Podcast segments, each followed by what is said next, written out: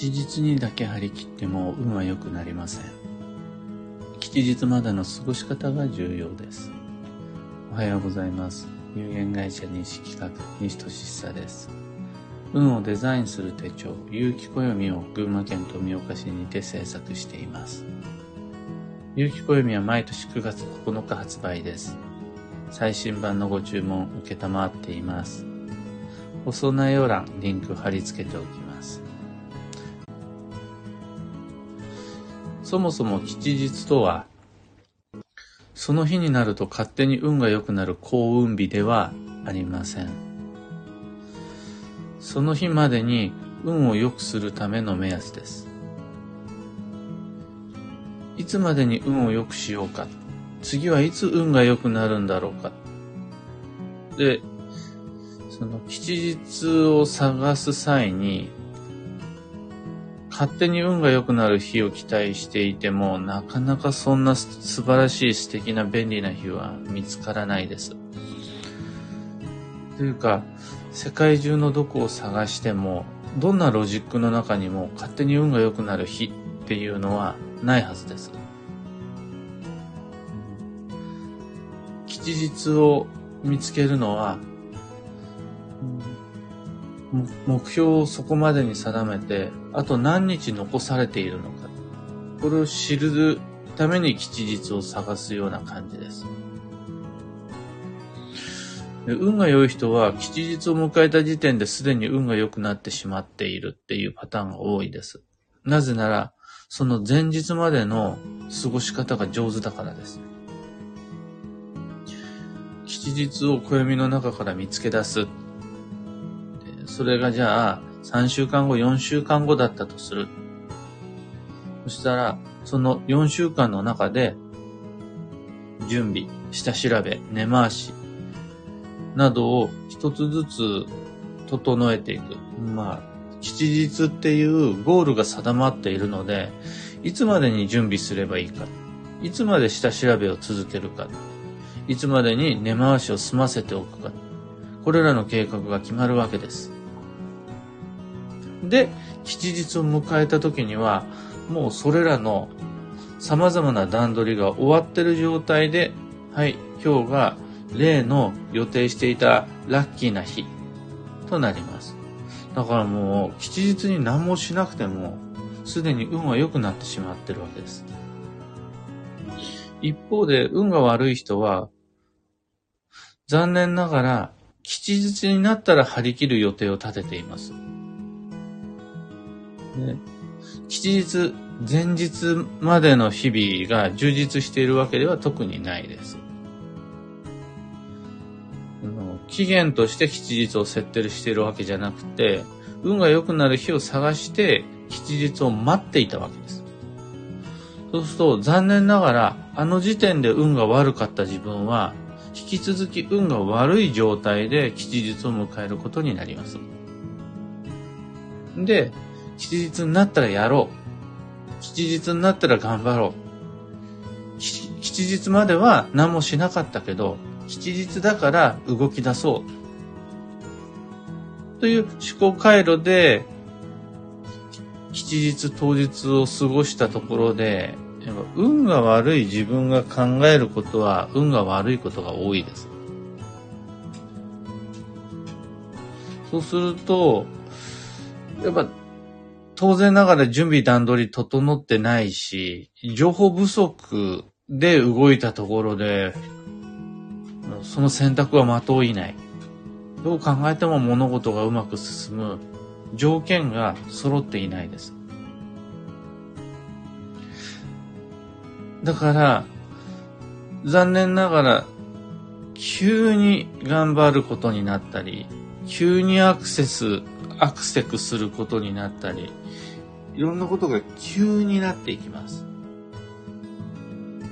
で、運の仕組みにおいて無計画な突発的衝動的言動って大体今日なのでうまくいかないことが多いので、今日それらの様々な努力は綺麗な逆効果になっていくことになります。で、そういった悪循環が起こってしまうのは吉日の意味や使い方を誤解し、その前日までの日々を失敗してしまっているからです。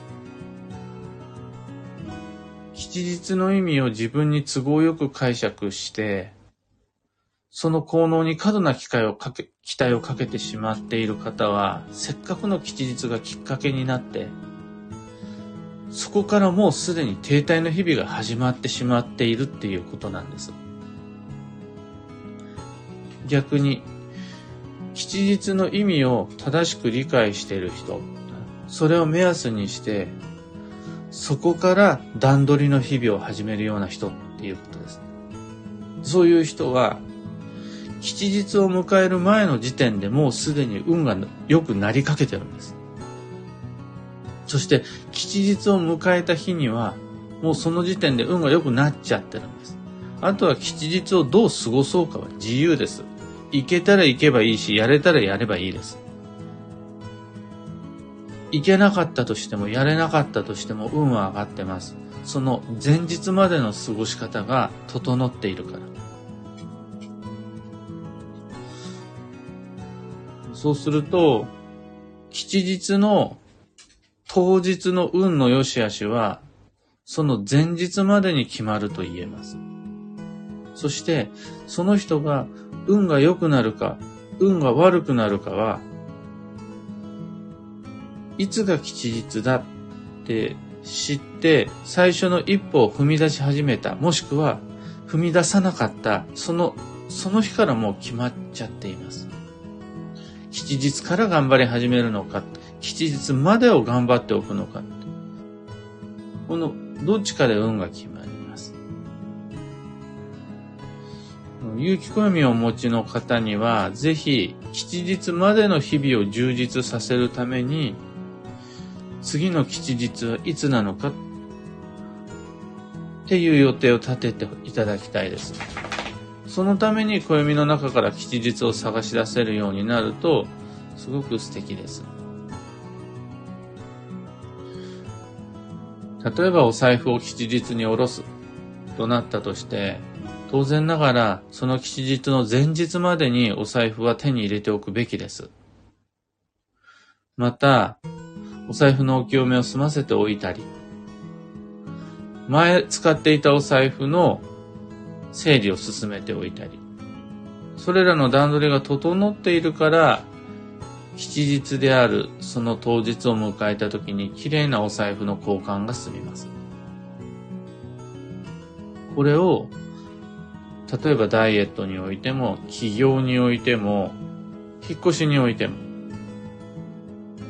吉日の前日までの日々が充実していれば、選んだその吉日はもうすでに運が良くなっている自分でやったり言ったり見たり聞いたりすることなので、運が悪くなりようがない。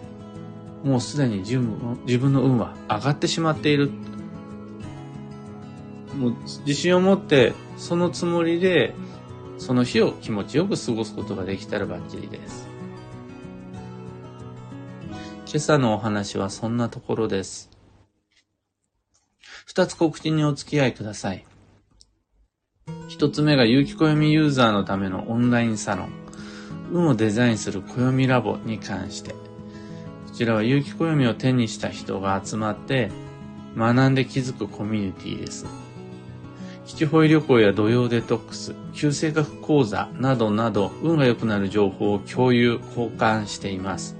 興味のある方は放送内容欄のリンク先をご確認ください。二つ目の告知が開運ドリルワークショップ2023に関して、10のドリルをこなしていくと、翌年の行動計画がいつの間にか完成しているというワークショップです。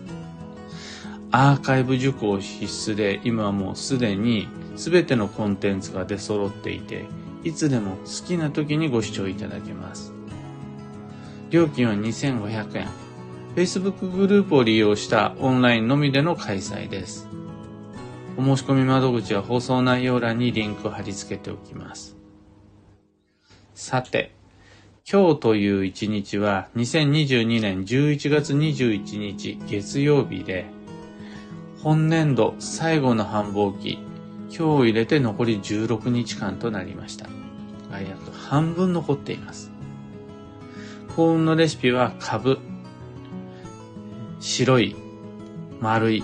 カブですね。煮ても焼いてもスライスしてサラダもいいし、酢漬けもいいし、マリネもいいし、付け合わせでもいいし、すりおろしてもいいし、カブおすすめです。今日のキーワードは本業、職務を果たすなんですが、職場でのビジネス業務だけでなく、とにかく家庭においても人付き合いにおいても、他人の担当、他人の役割は他人に任せて吉が今日の過ごし方です。以上、迷った時の目安としてご参考までに。それでは今日もできることをできるだけ、西企画西俊久でした。いってらっしゃい。みのきちさん、Nシャンティさん、キーボードさん、なかさん、おはようございます。みんな元気。ひでみんさん、たかさん、にべやさん、ゆうさん、おはようございます。はなさん、オペラさん、かぶさん、バンドさん、おはようございます。